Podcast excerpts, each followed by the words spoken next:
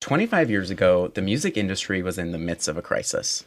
Every year from 1999 all the way to 2015, the music industry saw a growing and decreasing loss of revenue.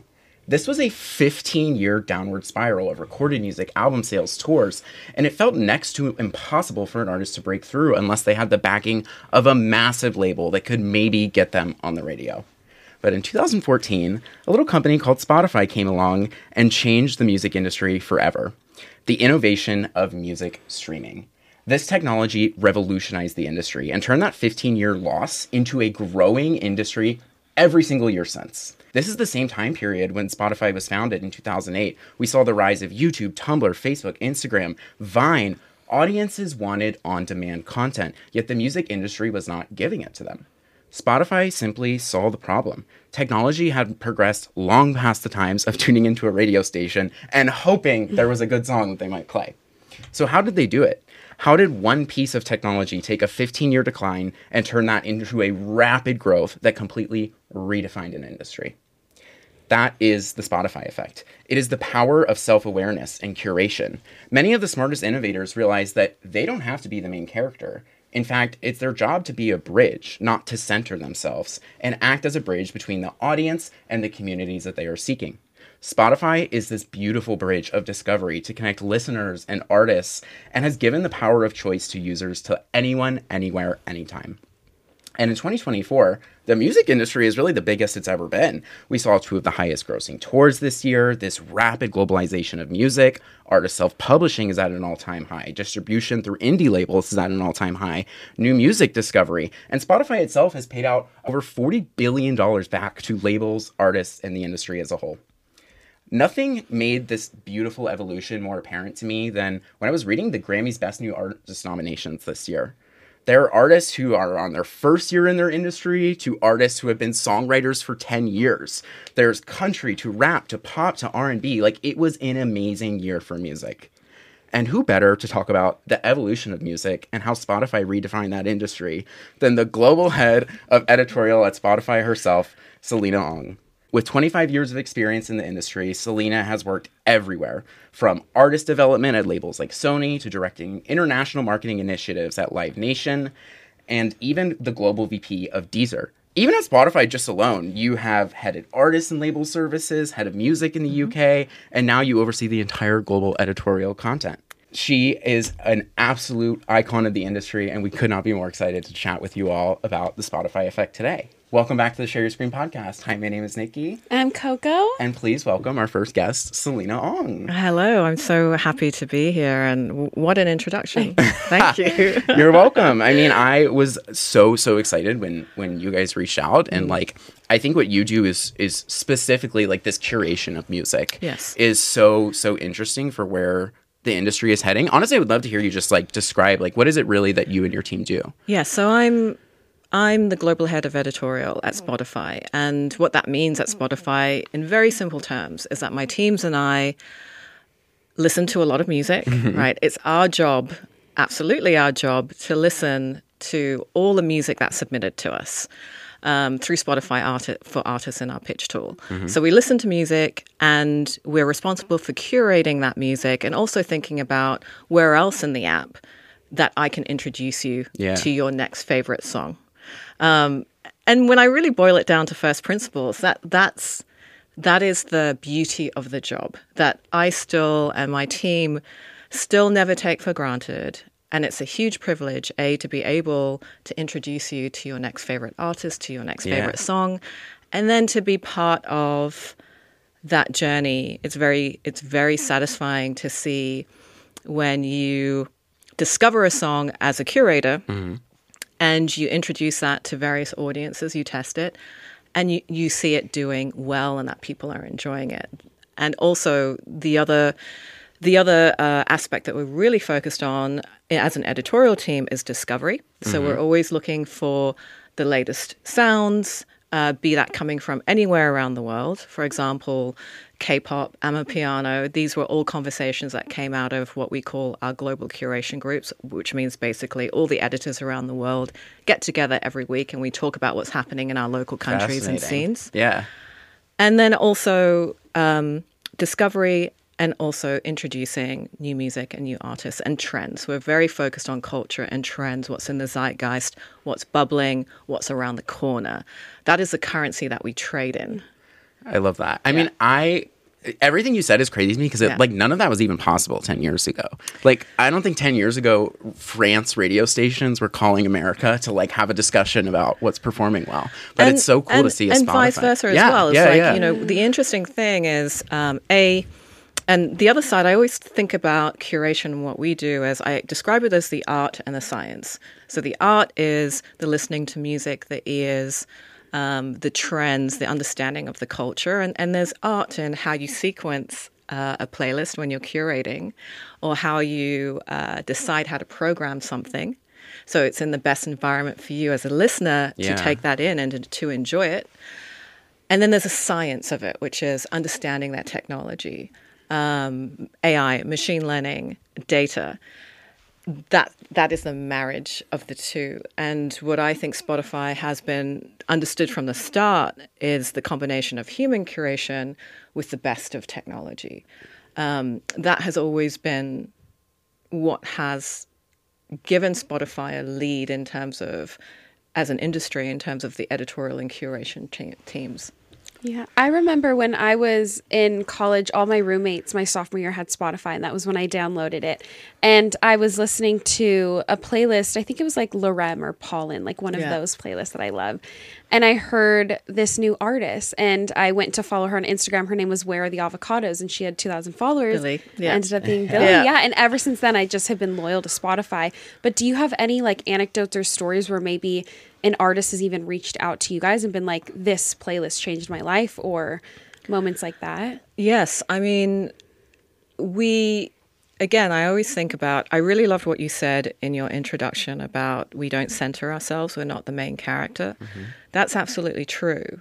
Um, and it, it's a ethos and a philosophy that we really stick by because it's always about the music, the audience, and what's happening culturally. Right. We're a conduit for that, right? We channel it, we we get it out there, we, we but we're not the main character. It's Right. not the Sulinna Ong show by any stretch of the Yeah. imagination. Um, and so that is a privilege to be able to uh, introduce an artist to an audience. And I think the latest one I, you know, I, I remember Arlo Parks saying when she was on the cover of of Lorem and Pollen, that was really special to her because this is these are playlists that she had really grown up and were influential for her listening and introduced her to other artists. And then for her to then make the cover of that playlist was particularly meaningful. And we hear that. It's so lovely to hear that, and I never tire of it. I I'm always grateful Yeah. for it um, when artists say that. Um, and also, I can remember the first time David was on the cover of, of Anti Pop. Um, and he was like, oh my God, this is incredible. And it was just so nice to see the excitement. Like, I think sometimes people ask, well, do you get do you get blasé about not at all not ever it's one of the the nicest things about the job and it keeps you you know just reminds you why why you do it and um, it's very wholesome it's very pure Yeah. Well, I also Yeah. think that's why specifically like this human element that you're Yeah. discussing is important. I also something you said earlier that I, that really really resonated with me was also just like talking about um, discovery Hmm. and also how it is simultaneously easier as ever been to be an artist and we have more artists Yeah. like actually generating a living than there has ever been in recorded history yet there's also like I think some problems with that too. And I think your team specifically is like so Mm-hmm. Yeah. geared around this like discovery versus conversions problem, where like a lot of the people I've talked to in, in the industry or like who work in music and the consulting side have been very like, we can grow someone on social, but we can't do. We struggle to like, how do you physically get an audience to leave an app and open Spotify? But so much of what your team does is like focusing around like, how can we actually like give you new music while you're already in the app? How Yeah. are we, you know, like playlists or just even like the things in last week, like Daylist is like a huge, Yeah. I mean, completely took over.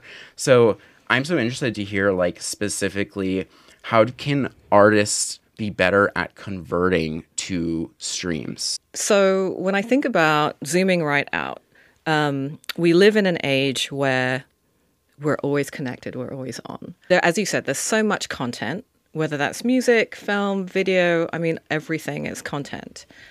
And so the challenge now is in an age in an age driven by technology, how do you cut through? That is the universal challenge for many of us.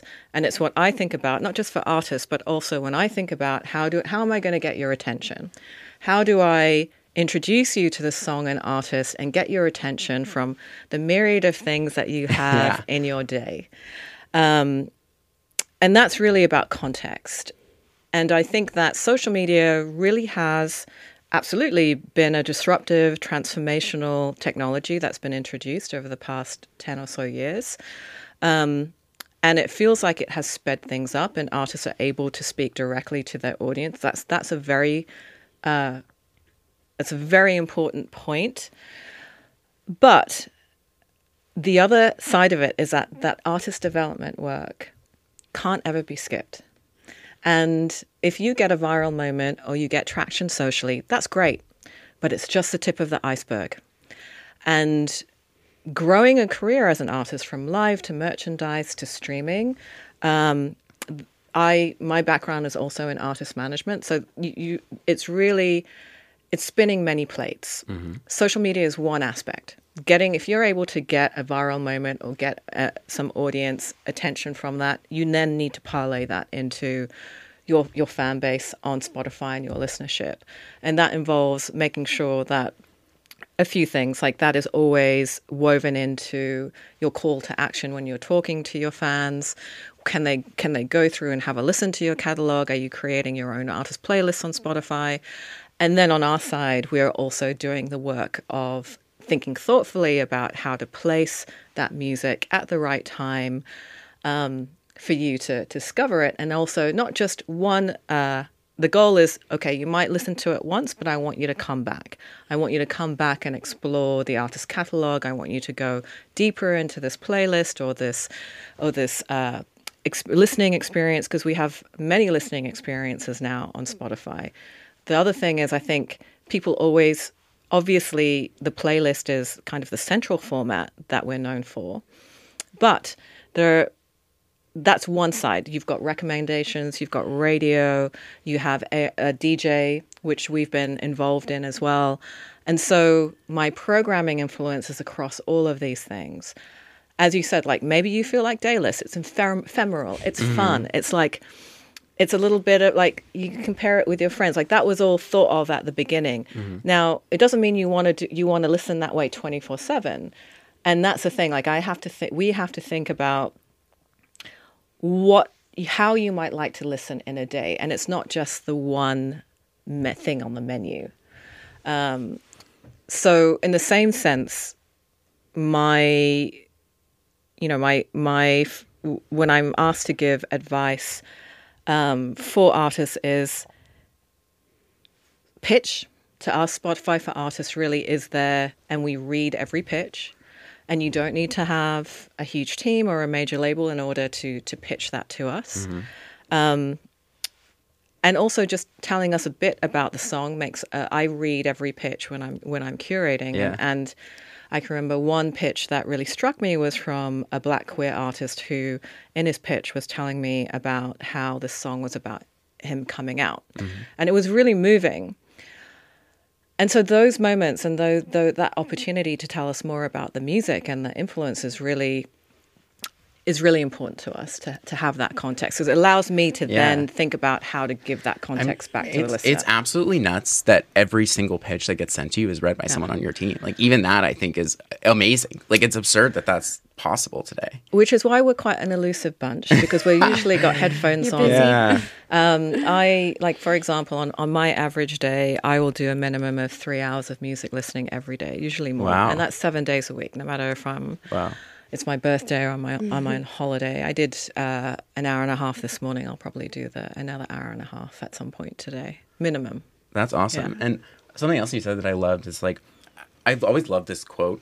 It's um, like when talking about your purpose or like the purpose for making music. It's like uh, everybody knows what you do, right? You're a musician. Everybody knows that. How you do it, it's a little more interesting. Maybe you use a certain software. Maybe you have a certain producer. Uh, but why you do it, why you do it is this like unique piece of your human story, right? Like him being a black queer artist, having a very specific coming out story with his Yeah. family in the area he grew up with. Like no one else can write that song. Totally. And I think when thinking about pitching, it's like don't say what or how you do it. We Yeah. know, you know, that you know, Yeah, like yeah. you've been in music for a while. Or, for example, like these are my tour dates. It's like doesn't really. I can look that up. Um, but But you nailed it. I mean, yes, a very astute um, observation, and we see that. So if we look at the best new artist nominees, please. right, you see that come through when you're talking about personality, authenticity. What are the things that um, really are only unique to you? You see that reflected in these artists who have been nominated this year, right from the spec. They're all very different from one another. Fair. It's like one of the most just diverse in terms of like every way possible. Like Yeah. uh, genre, years in the industry. It's 100%. It's beautiful. It's literally like a symptom of the way I think the industry has evolved And I totally, and it's a reflection of where we are in terms of where music is right now. It very much is like the diversity, uh, the fact that they have all very different backgrounds, but actually the through line is that they're all they all have a very clear uh, positioning as an artist. They know who they are. Uh, and that comes across to their audience, whether it's the focus on the songwriting uh, and the topics that they broach, to the aesthetics, or a combination of all of those things. Um, but the through line is the auth- authenticity and and knowing, um, having a very clear vision of who they are as an artist. Um, so that is what's interesting, and I think even as the Recording Ca- Academy has changed the criteria actually for this category Yeah. over the years, over the past 15 years, that has evolved too I know.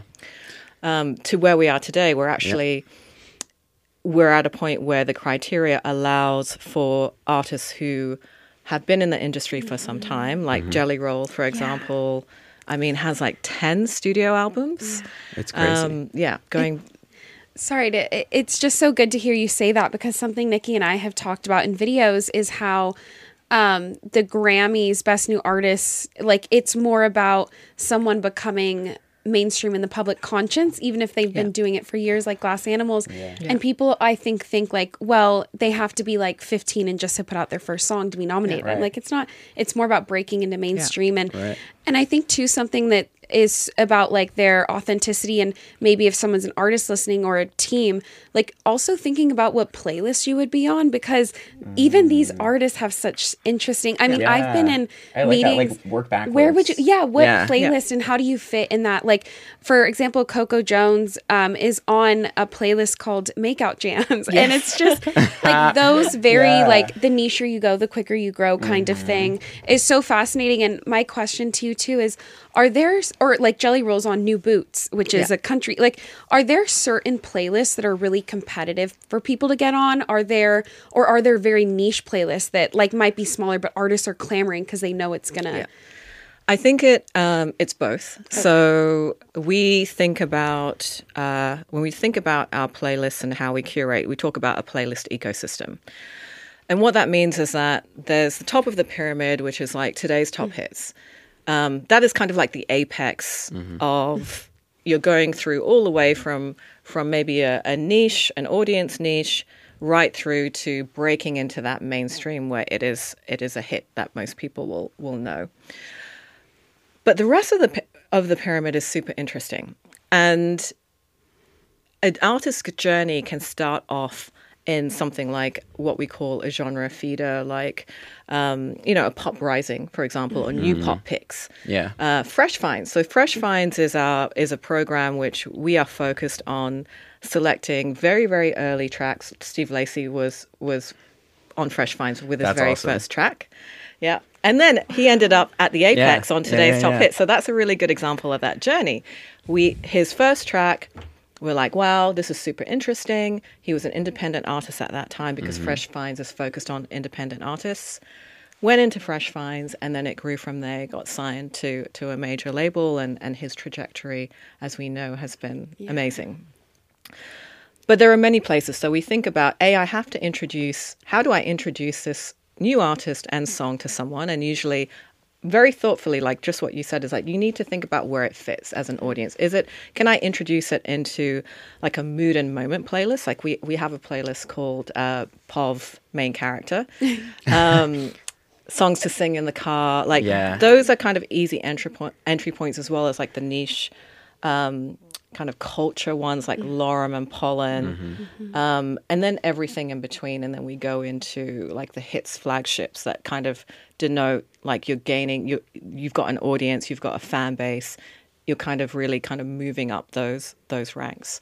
Um, but also there are many different entry points for an artist. I also think about, think about Dermot Kennedy, who actually ended up on his first track ended up on Discover Weekly, an algorithmic playlist. As an editor, we noticed that it was doing well, and we're like, okay, interesting. We're gonna we're gonna test some of these songs, and it did really well. And Dermot also himself has talked about this, where he said that he started noticing he was getting more people at his gigs, and he couldn't work out why. so he asked them, like, "How did you hear about me?" And they're like, "Oh, s- through Spotify. You ended up on a Spotify mm-hmm. playlist." And that's how he grew his audience. And um, so we think very thoughtfully about where things are placed. Like when I think about, you know, someone like Noah, Noah Kahan, right, straddles quite a few Yeah. few genres, from country to folk to singer songwriter to pop.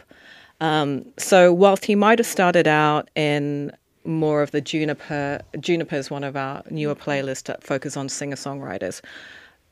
You know, whilst he might have started on some of the folk singer songwriter playlists, we noticed it was doing really well. We're like, we actually think he's got a broader audience. Let's Yeah. test it in Pop Rising, right? More of a female Interesting. heavily pop skewed. You wouldn't, wouldn't not like you Yeah. didn't know how it was going to go.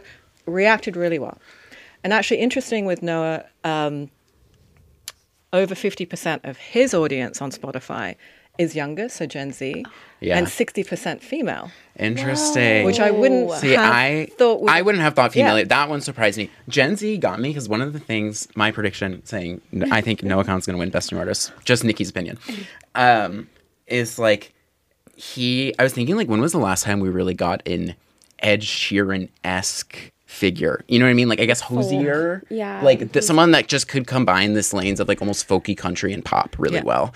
And, I mean, really, I think we haven't had that since like 2017. Like Hozier was when he blew up. So then when I saw like an, a Noah Kahan, and he even has the most amount of monthly listeners out of anyone on this list, I was like, oh, of course, someone like this. Like this is what it's so funny how you know as media changes, it somehow always stays the same a bit. Yeah. And like it- it's so clear that the industry was craving a Noah Yeah. Kahan. You know what I mean? It is, and that's interesting in terms of when you think about. Um, also, there's a very inter- uh, I'm very pleased to see this again. A focus and interest on because I think I heard for a lot of moaning for some time about the state of music is terrible, and and I'm like I couldn't disagree more. I'm like you, you just. I, I disagree as well, mm-hmm. totally, and I think that that and that's where I always see the opportunity is like, how do we as an editorial team address that? So Yeah. for someone who thinks all music right now is rubbish, that's a challenge for me. I hold my drink. like I'm that. Gonna, I'm going to prove you Yeah. wrong. Yeah. that. What playlist would you recommend to someone who thinks it's rubbish right now? Like, So it depends on the taste profile, right? So I would always like to know a little bit about where they are in the wheelhouse because if if you're seriously maybe really love hip hop but not into dance, then I'd tailor that. Um, but if I'm thinking about a playlist that we've launched recently that really spoke to some of the trends that we were seeing, it's Juniper because Juniper was launched pretty recently and it really speaks to that move or that focus to classic singing singer songwriter mm. topics and subjects and you see that in the vein of the success of Zach Bryan, Yeah. Noah. I mean Gracie Abrams as mm. well, very focused on sing like writing uh, songs that really speak to the things that she experiences, mental mental health issues, etc. Yeah. and that is connecting with an audience. So it's very different actually when I hear people go, "Well, today's audience just doesn't care. They just they don't care about good music." That's not true, and we and we see this here. Um, the other interesting thing as well is like I love the the the cross pollination of everything. Like Gracie on tour with Taylor, Gracie mm-hmm. and Noah mm-hmm. doing a track together, mm-hmm. Waxahatchee and Zach Bryan doing a, a track together. Actually, the track on Zach Bryan's album, which Waxahatchee are on, is the second most streamed song off his album, only after the Kacey Musgraves track, which is a spectacular song. So you have all of this, and obviously Ice Spice as well, working with a lot of different artists. Fred and again. she's connected to Taylor, who's connected to Gracie. Yeah. Gracie. And another one I was going to say was Victoria's been a writer for Ariana for years. Uh, yeah, Victoria, a very, very seasoned Writer. professional and a Yeah. writer.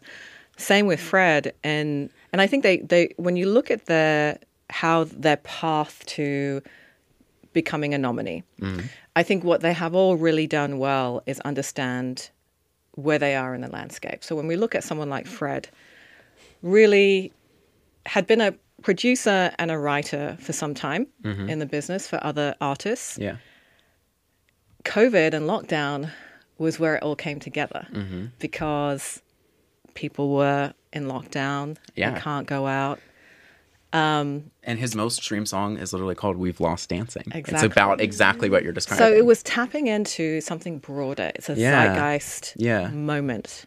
Um, and I can remember hearing that song for the first time, and I got chills. I got goosebumps on my neck. Mm-hmm. Me too. Because it nailed everything Yeah. that people were feeling and at the time. and I think it's also so rare to see someone who's like like you don't think of EDM as like sending a message, you know what I mean? And I think that's also really the magic of Fred again. It's Yeah. like he can combine like you could dance to it in a club, you can dance to it at Coachella, but also like there is a strong takeaway. And talking about and branding yourself as an artist, like I really think that's his lane that he's found so well is like how to deliver a message in music that typically isn't known for that.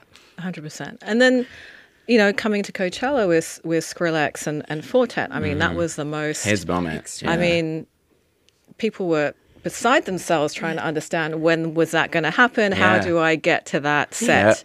Um, so they had the most the most gossip worthy FOMO moment at Coachella. Absolutely. Oh, for Abs- I'm sure sure. everybody who went only weekend one was sour. Yeah. And Yeah. Yeah, that was me. Was it? Oh my god! Oh my god! Yeah, I feel like everybody was talking about that set. Oh, for sure. I I would listen. I would watch it. But um, I also think that Fred again is potentially one of the first ever nominees for Best New Artist who had already headlined Coachella, albeit ex- extraordinary circumstances. Yeah. But also, um, one question I have, and we asked our Discord about how they operate on Spotify and find new music. We got a few good comments. Um, one of them was saying like the blend feature with Yeah. friends is huge. Yep. Um, I think that's such a cool tool. Also, what I'm fascinated by, and it's how I really loved Spotify, is user generated playlists. Yeah. Like they're so niche. Like I found some of my favorite songs. Yeah. There's this random playlist that I found once, and it was like. You're in the French country. Like it's clearly some kid made it. It's like you're in the French countryside with your extended family listening to Lana Del Rey. And I turned it on every and I'm like, this is the best. But do you guys really value like these user Absolutely. kind of so, generated? so I look at those. Okay. We all do. love that. because um, I love the creativity. Um, I think still one of my favorite user playlists, which I just laughed so hard, songs to get railed to. I'm like, that's such a great idea. yes. Yeah. Um, It's like a wa- it's like a non watered down makeout I, jam. I think like there's yeah. like also this magic of like tying a playlist to a specific time or like event is like so like for me I have a shower playlist and it's like I listen to it every day. This is this is the thing. So whilst yes, we have the big culture playlists like Pollen and Lorem, which a lot of people already know. But I always say like don't forget about those mood and activity playlists because actually they they take up a big part of your of your listening uh, menu of your in, in your day in terms of how Yeah. you want to lis- listen. Those are really powerful too because I've heard a lot of people say, "Oh, I got I I found this artist from listening to songs to sing in the shower." Mm-hmm. So it's a that's that's how we we put together. When we're thinking about like okay we have we believe there is a great song here that people will like how do we where where are we going to put it? And so it's it's thinking about these other avenues whether it's um, you know recommending that it shows up in a blend recommendation um, which is algorithmic or whether it's um, getting dj to introduce it to you because that we have a writers room and editors contribute to the script and putting more context or is it in one of our editorial lists so that's how we that's how we approach it so it's really thinking, I think about everything. It's like a toolkit. I have a, a set of tools here, and I need to build um, various different pieces in order to, to get Yeah. the music to you.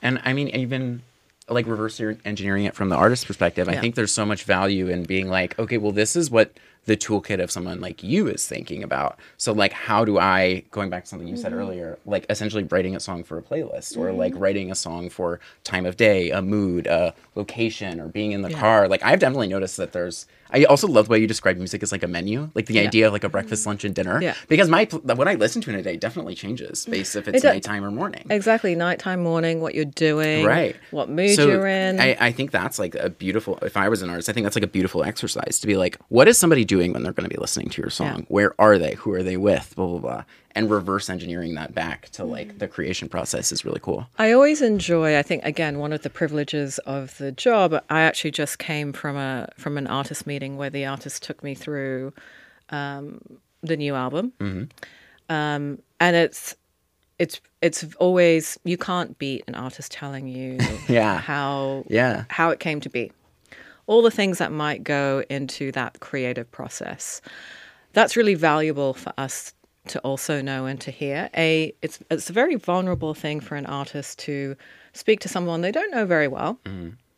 and play music pretty much usually for the first time outside their like artist team and what and have that person that listen to it and so the other thing as well is like that that is a very vulnerable moment for an artist to be in.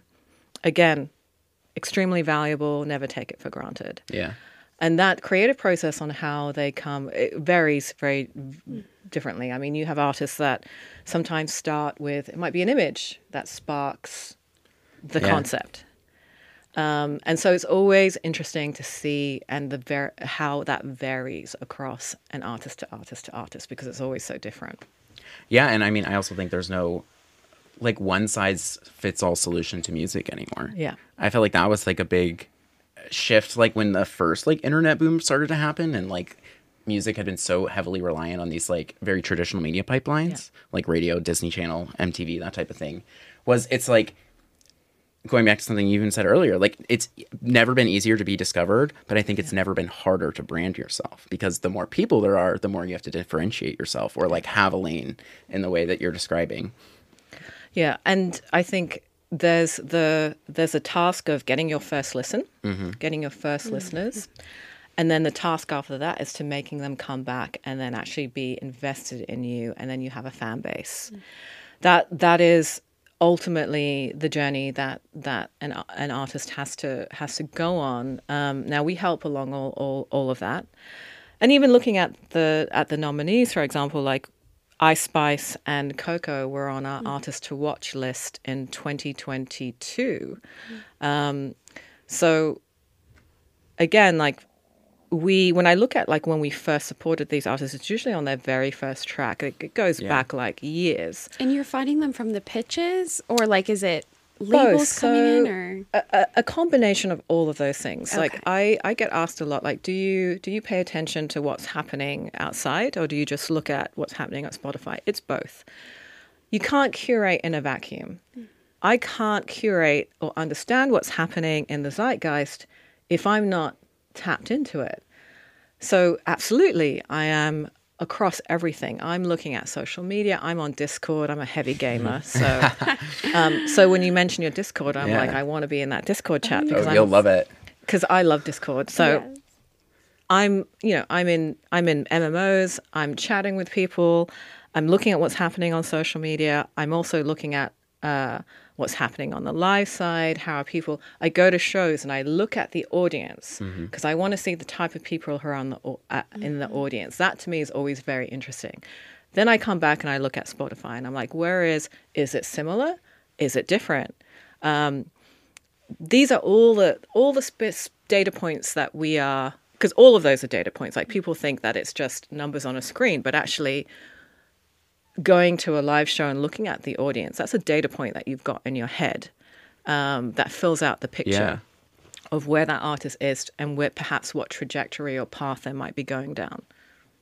Is there an artist that you s- been really like taken aback by their audience like they just had a really loyal audience or maybe Yeah. we went to a Jazmin Bean show recently and Oh wow, yeah and their their audience Yeah. like she they the the wedding gown like the veils they were It all wearing like that it, it was like on stage. Halloween. You would have thought like every single so person was in a costume, and it was like again talking about strong branding. like, yeah it was so cool. have you had that at a show where you're like whoa this is I get it now like Yeah, I think that for me, that was uh, it was when we were an editor. One of one of our editors in Mexico um, created this playlist called Sad Sierreño, and I'm like, "What's Sad Sierreño?" And he's like, "Well, it's what I've called this playlist because it's the vibe of these younger artists who are um, really young, but." Uh, interpreting a very traditional Mexican genre, ser- with all the beautiful guitar work,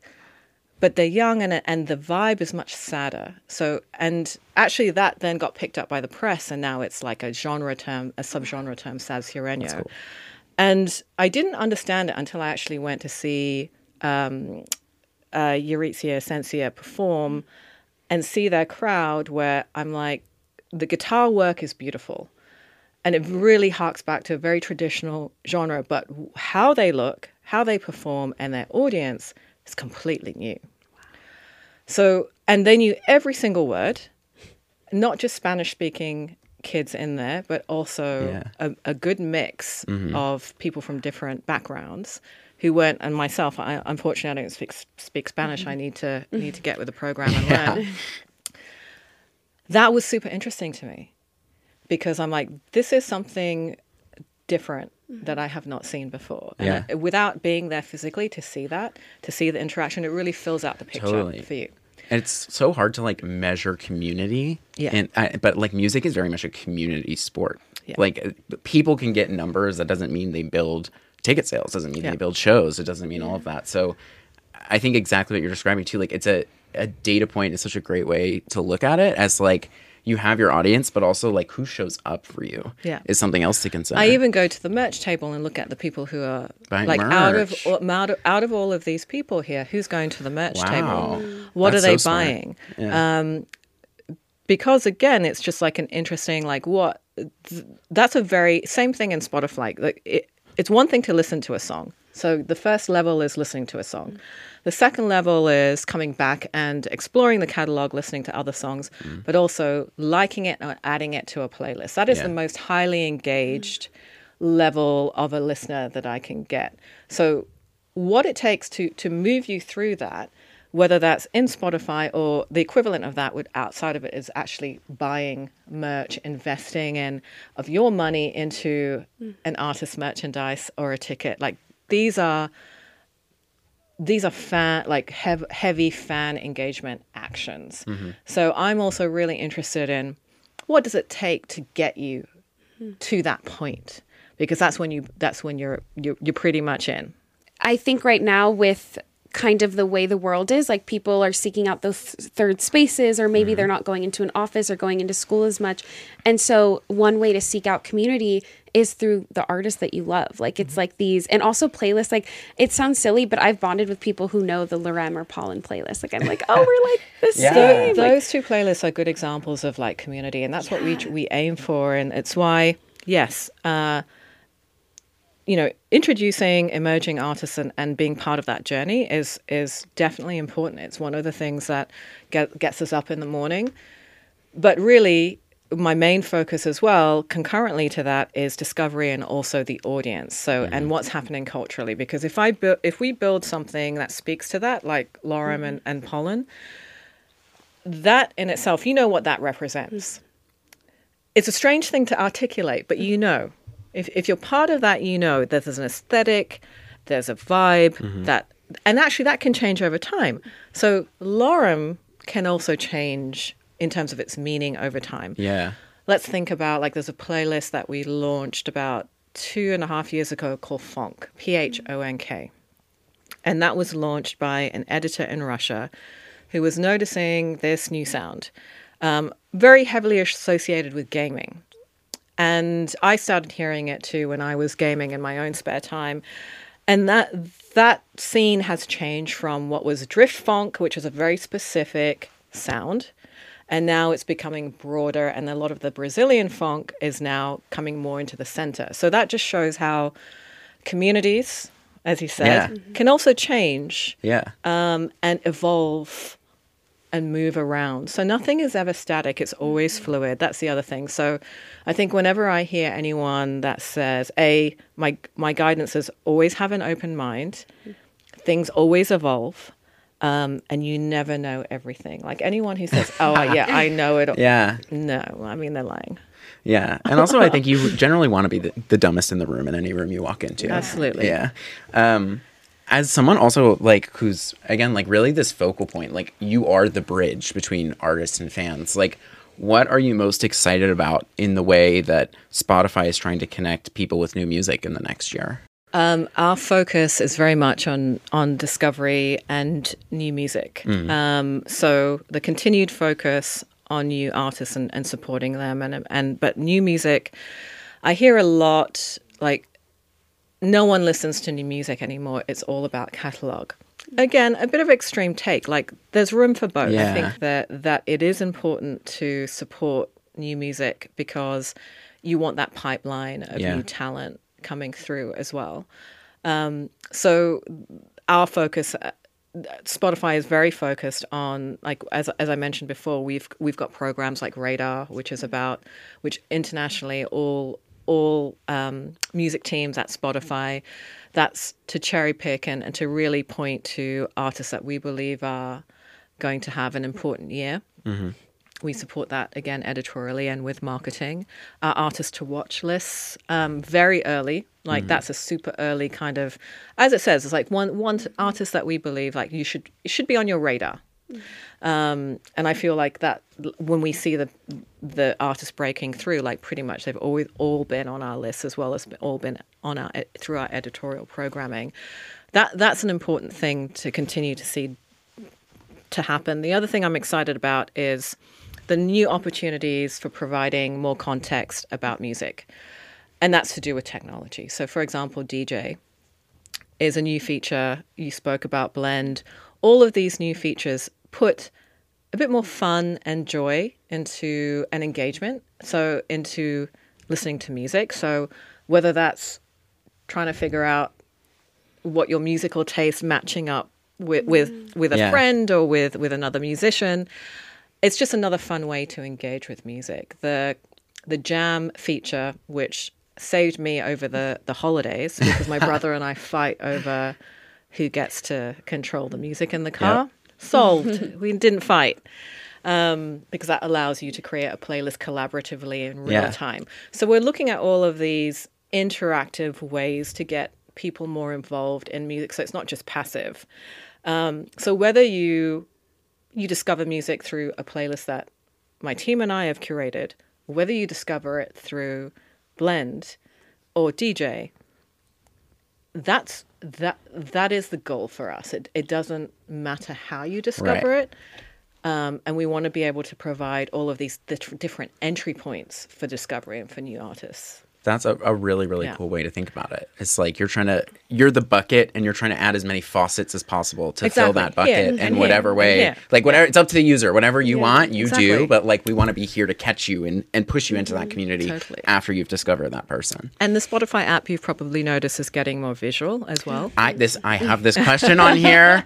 I have this question on here. I have Yes. noticed this. Yes. So, I mean, that's one of the other things that that we've, you know, we thought about in a world where visual component um, is become is more important coming to the fore. Yeah. How do we provide that for artists to communicate? So, um, and obviously very short form content as Yeah. well.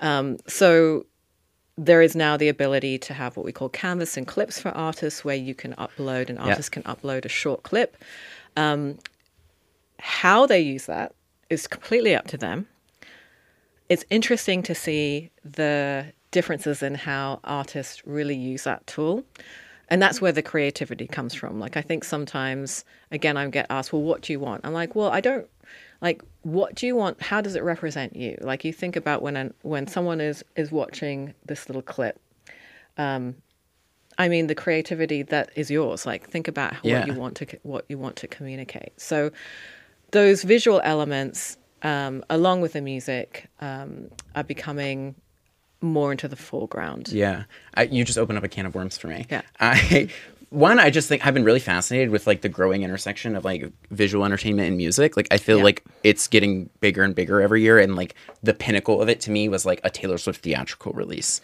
you know, and, and a Beyonce theatrical release was like, oh, like music and and like what used to be very traditional movies and and music is like we're getting closer and closer by the year.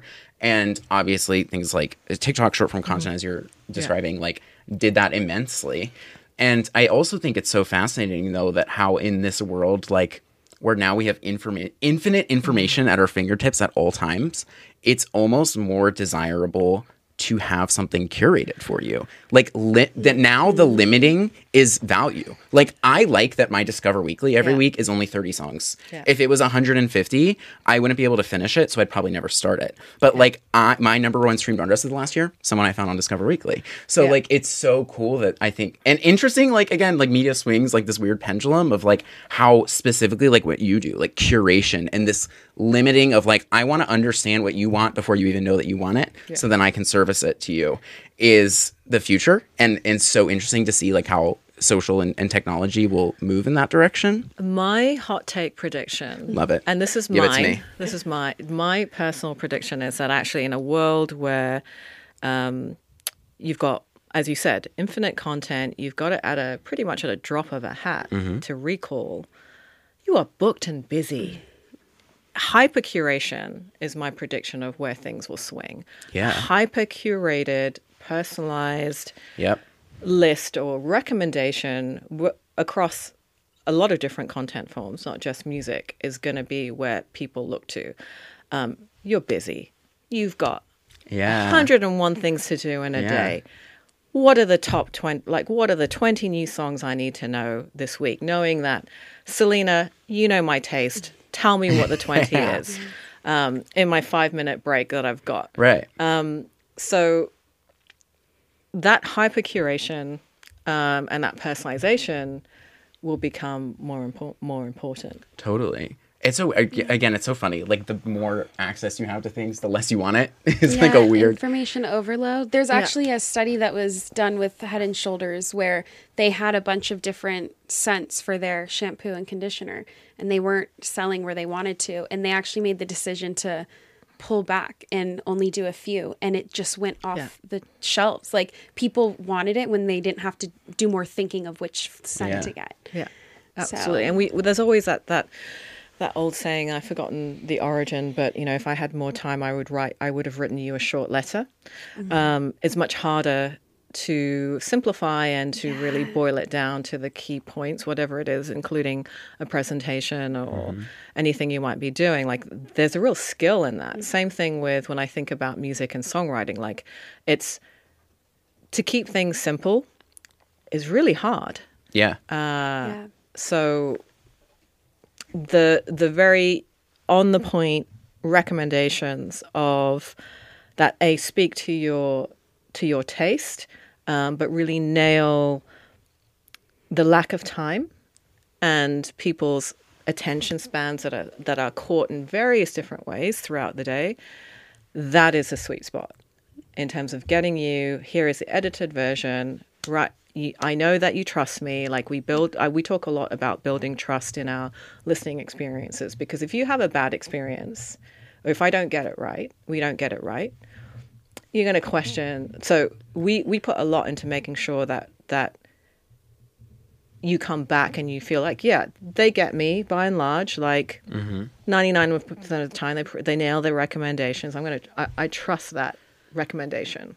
I mean, I do think that that is literally the reason, as a Spotify user, I like Spotify more than Apple Music. Like, because it's it, there, it's such an interesting business. Because in theory, like all the music's the same. So what really differentiates you is the playlisting. It is this innovation. It's Yeah. this like, can we curate better than somebody else? Like, really, I think like what your team does is so much of like the soul of like how Spotify builds a brand and stuff. So I don't know. And It's so the interesting. combination of working with the product teams as well. Yeah. It's, it's that beauty of um, because I, I hear a lot like it's human curation or machines, Like it doesn't ever have to be like a a, mm-hmm. a diametrically opposed opposition. We it's we've never thought of it that way. It's you use technology in your daily life, right? Yeah. To communicate, to get your message out to your to an audience. We do the same thing. Um, technology is there to to enhance what you do. Um, you know, we have over 100 editors at Spotify. We have over 500 million users. We can't manually create Yeah. a playlist for Yeah. each one of you as much as we, Yeah. we would like to. Right. And so we have to think about clever uses of, with the product teams, of course, um, who are very talented, um, to think about what is the best application of that to scale that human expertise. And then also the te- technology surprises us. Something like Blend, um, Daylist is an example of where all of that comes together, right? Technology is applied in a playful, joyful way, which is my favorite application when you see things like that because it's a good um, example of, hey, look, you know, machine learning and AI can also create these things that really give us enjoyment and um, and a sense of, of fun and playfulness. Yeah, no, it literally like Daylist gamified the music experience, which is such a. I also weirdly think this is something completely unrelated, but like Duolingo has done this so well. If you guys have ever like actually yeah, played I'm on it, like day 97. it's like Duo. it's a video. It's not a, a language app. Like it's Yeah, a video game. it's a video game. and I think yeah. like I love when I see Spotify like playlist in a bottle was another great example of me of like gamifying that experience. Like I think stuff like that is going to be huge in the next year, and just in terms of like physically incentivizing people to use those features that are already in the app is so mm-hmm. interesting. But also going back to like launching a vertical or like the vertical video feed like i have always i mean for years i always thought spotify was going to launch not never be a full social platform but a more or less discovery based like for you page adjacent Yeah. type thing of like a 15 second to one minute trailers for songs or po- or audiobooks even for podcasts and audio like as a user i would love that. Yeah. so like how are you thinking about uh spotify's like getting more visual? That's definitely. Um, I mean, you see, you've seen the, you are seeing the the the beginnings of that. That will develop as well, um, and it's a combination of uh, Spotify is not a social media app, right. So it's not exactly the same, but we we have already realized and and understand that um, music is community based. People do, especially different different ages, different communities, want to engage in music a different way. Some like the gamification of things like Daylist. Um, others like DJ. They turn it on, and again, like and it's not just one thing. Again, it needs to suit your day and your different needs, and you, it can be many things in one day for one person. So, video became even more important, particularly when we added podcasts, because actually that's that's also a component that that listeners and the audience wanted to see. Um, that went really well when we introduced it, and now we're looking at well, does it can we apply it to music and artists, and so you're beginning to see that. Um, so I think you will see in in the in the not too distant future an increase in those kind of engagement videos yeah um, more tools for artists to express themselves, um, no matter what kind of creator you are in terms of whether it's audiobooks, podcasts, or music. That's awesome. I, and again, it's like just the ever growing Spotify tool belt. It's like, But also then understanding like the data and the analysis analysis for Yeah. you as as a creator is like okay. Um, in Spotify for artists and in the in, in the back end where you see your audience, like providing that that information and the metrics for you, so you can get an idea of what your audience looks like. Yeah. where are they? When are they engaging? I mean, I think that's even when you were talking about too, like this uh, human versus like AI curation process too. Like, I think that's even. uh, It's weird that we're in a very or right. Yeah. It's like things are done by man or things are done by Yeah. AI. When I think exactly what you said is it's an and. Like Yeah. your team will be better at physically curating playlists when they have an increase of data that is gathered from things like Daylist and stuff like that. Like you will be able to understand the fandom better. I also just think in general Spotify is like very ahead when it comes to AI, which is really cool and interesting to hear you talk about. It's it's a fascinating area. It's it's really important. It's a it's a transformative technology. Yeah. Um, and we're just at the beginning of this very long journey, and I mean that in terms of like just the world. Oh, yeah. with, with AI. Yeah. Um, but I am excited to see, as always, what creatives do with new technology, because all the innovation comes from someone who's creative, who takes the technology and creates and creates something new. It always comes from a creative person. And so that's what I'm interested to see. There will be people, artists in whatever discipline who will create something that is new and will mm-hmm. surprise us. So that's what I look forward to.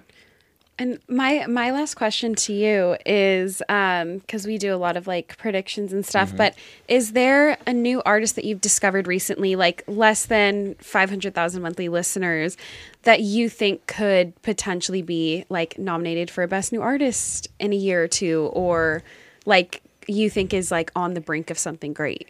We've actually just released um, all of our artists to watch lists across Okay. every. I saw 'em. So each of our main playlist brands, like Most Necessary for hip hop, Juniper for for singer songwriter, um, we've we've released our list of that. So um, I would look there. I don't want to. Uh, Narrow it down. yeah. no problem. Yeah. But but I mean those lists are good because for example as I said like Ice Spice and and and, and Coco were, were on those artists to watch lists like a few mm-hmm. years ago and, and here we are. Um, cool. I'll have to. I had I made a playlist once, like over a year ago, and it got like over ten thousand follows overnight. I didn't realize, but I mm. was curating like the different artists that I thought um, were gonna blow up soon, and I was trying to find people with less than like a hundred thousand Yeah. uh, monthly listeners. I can follow up And with some I'll- recommendations for you. Yeah. Okay. Cool. I'll yeah because that's I'd what love if you're to add specifically some new, looking for that like we can New we can give you yeah. some yeah. Yeah, I mean, I'm talking about the list. You said one of my artists who I've been obsessed with is Aiden Bissett, and he Yeah. was on Yeah, that yeah. list, and I think he's going to be huge in the next few years. It's pretty. I have to say, it's really accurate. But to your point, you you mentioned what else is coming down the line. Like I think countdown pages is an interesting tool I that we've saw that, launched yeah. recently. So it just enables again. We're thinking about ways where, as an artist, how do you create excitement for your release? So countdown pages for an album, for example, is where um, an artist can put a countdown page and it counts down to the album release date and you can choose to to follow and to get a notification it'll tell so it'll come back and tell me okay Yeah. this album that you've been waiting for out now go in um, and actually the artist can update content and keep people coming back. So again you've That's got that cool. repetitive behavior. Yeah. come back and and i've got a new message or whatever it might be like. Again you can be creative with it. Um, that is an interesting feature. And actually the results like 80% of uh, the users who did follow on countdown page came back in week one to listen. And that's, a really crazy high conversion metric. it is and it's important for uh, artists particularly when you know on, on the first heat of that release when Yeah. you're thinking about um, you know building momentum or even chart Pre-sales. yeah, or if you're pitching that. themselves too. Like Yeah. they want to be able to show, oh, this is how many people are in my Yeah. countdown right now. Like exactly This well, is how many interesting you for can us expect. too because Yeah. i'm like wow that i wasn't expecting that like some a lot Right. of times you get surprised yeah Right, that's awesome. Yeah. Mm-hmm. Well, we always like to end the show with like a prediction. That's something we're Okay. known for. What What is is something you think is going to change about music in the next year? I think the use of ai in music creation Interesting. we will see, and we are seeing already, artists who are embracing AI creation tools. You probably already don't know some of your favorite songs have No, I probably that. don't. Um, but I think over the, the, the next few years, we will see legitimate uh, AI app- applications of AI software or likeness and voice where it's been signed off by by the artist, and, and that will become, or also what might be something that's not too far on the horizon because we see it in other countries like Japan mm-hmm. is um, artists who choose to have a virtual avatar. They're an artist, I- but how they present mm-hmm. themselves will be an avatar. Yeah. I predicted that, like Yeah. the Lil Miquela, because I think Yeah. I, I was saying like Gen Alpha, I think is going to be the most private generation since Yes. the invention of the internet, and they're going to lean towards. They also grew up on Roblox, like Dude, they that's what I love an gonna- yeah, avatar. And it's linked again with gaming. So in gaming, you have your avatar, you have your your gamer So tag. cool. we're already kind of seeing that, but I think that's going to break more into the mainstream. So it's Yeah. not like AI's, uh, AI is going to replace a musician. That's not what I'm talking about. I'm talking about an artist Yeah. who has a definitive decision to not present their who chooses an avatar to Right. present Yeah. themselves. Kind of like Sia, but instead of yeah, a, a dancer. Punk. Listen, yeah, like, exactly. It's not entirely new, Right. right? Yeah. And it's so funny how people Yeah. think it's out of cry, like, Like crazy. But- and I'm like, no, dude. Like all these kids who play Minecraft are gonna grow up and they're used to being a little Minecraft character, and they're gonna like that. exactly. Yeah. So cool. Yeah. So Well, Sulinna, like, thank you so much you. for for s- talking with us. This was That's my literally one of the most enjoyable conversations That's I my had. Like, pleasure. I I felt like we could have gone for hours. we definitely could have. uh, I think we need like a part two, but this is. Thank you so much. I mean, I I've really loved talking to you. So